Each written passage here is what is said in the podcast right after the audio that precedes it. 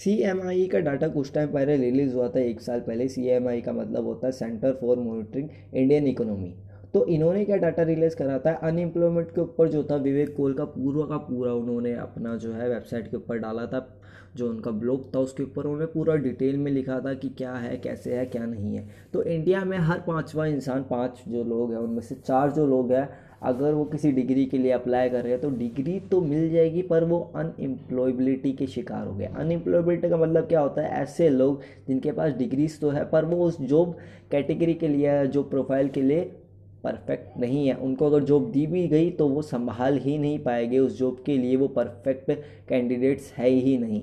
तो ऐसे में इंडिया के सामने सबसे बड़ी जो समस्या है, वो अनएम्प्लॉयमेंट और उससे भी बड़ी समस्या जो है, वो है अनएम्प्लॉयबिलिटी तो अगर आप जा रहे हो कहीं पे, डिग्री ले रहे हो, कुछ भी कर रहे हो तो ऐसे में ज़्यादातर चांसेस है कि आप डिग्री तो ले लोगे बट उसका कोई फ़ायदा नहीं होगा।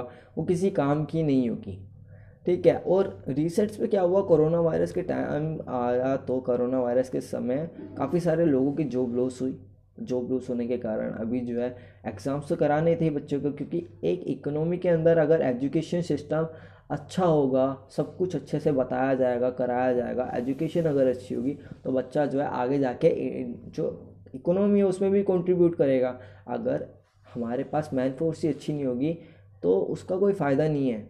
हमारे पास भले कितने सारे नेचुरल रिसोर्सेज हो, चाहे कितनी बड़ी ज़मीन हो, चाहे वर्ल्ड के लार्जेस्ट डेमोक्रेसी क्यों ना हो, उसका कोई फ़ायदा नहीं है। अगर हम पे एक नेचुरल रिसोर्स हम उसे ख़राब कर देते हैं और नेचुरल रिसोर्स वो है ह्यूमन अगर हम ह्यूमन को ही ख़राब कर देंगे तो उसके बाद हमारे पास कितना ही कुछ क्यों ना हो, फ़ायदा नहीं है। क्योंकि इंडिया ने पूरी दुनिया को बेच दिया।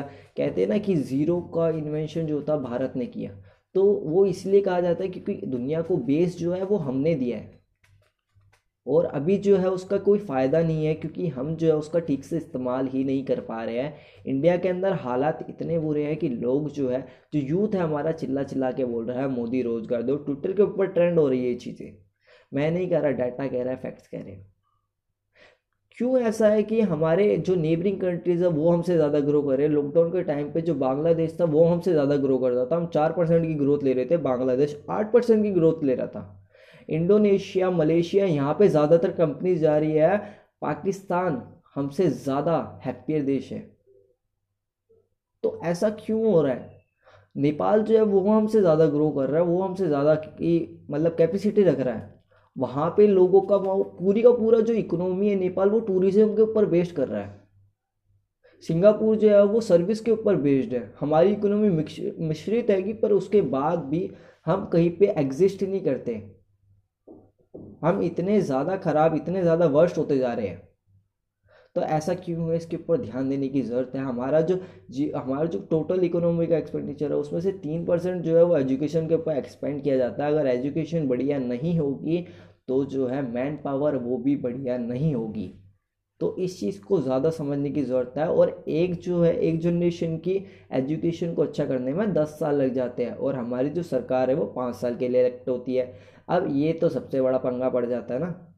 पाँच साल में चीज़ें थोड़ी ना ठीक होएगी।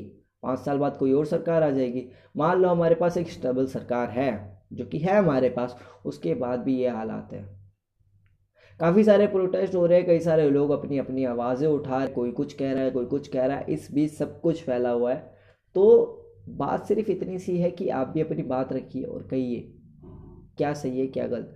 At the end of the day goal यही होता है कि हम सबको पैसा कमाना है। पैसे से आखिरकार दुनिया चल रही है। तो स्किल्स के ऊपर काम करें ना कि डिग्री के ऊपर। ये था मेरा एक एपिसोड अवेयरनेस एपिसोड तो मुझे बताइएगा ये एपिसोड आपको कैसे लगा। एक और नए एपिसोड में मिलेंगे, तब तक के लिए bye bye and thank you this is me Nitin Kumar Prajapati thank you so much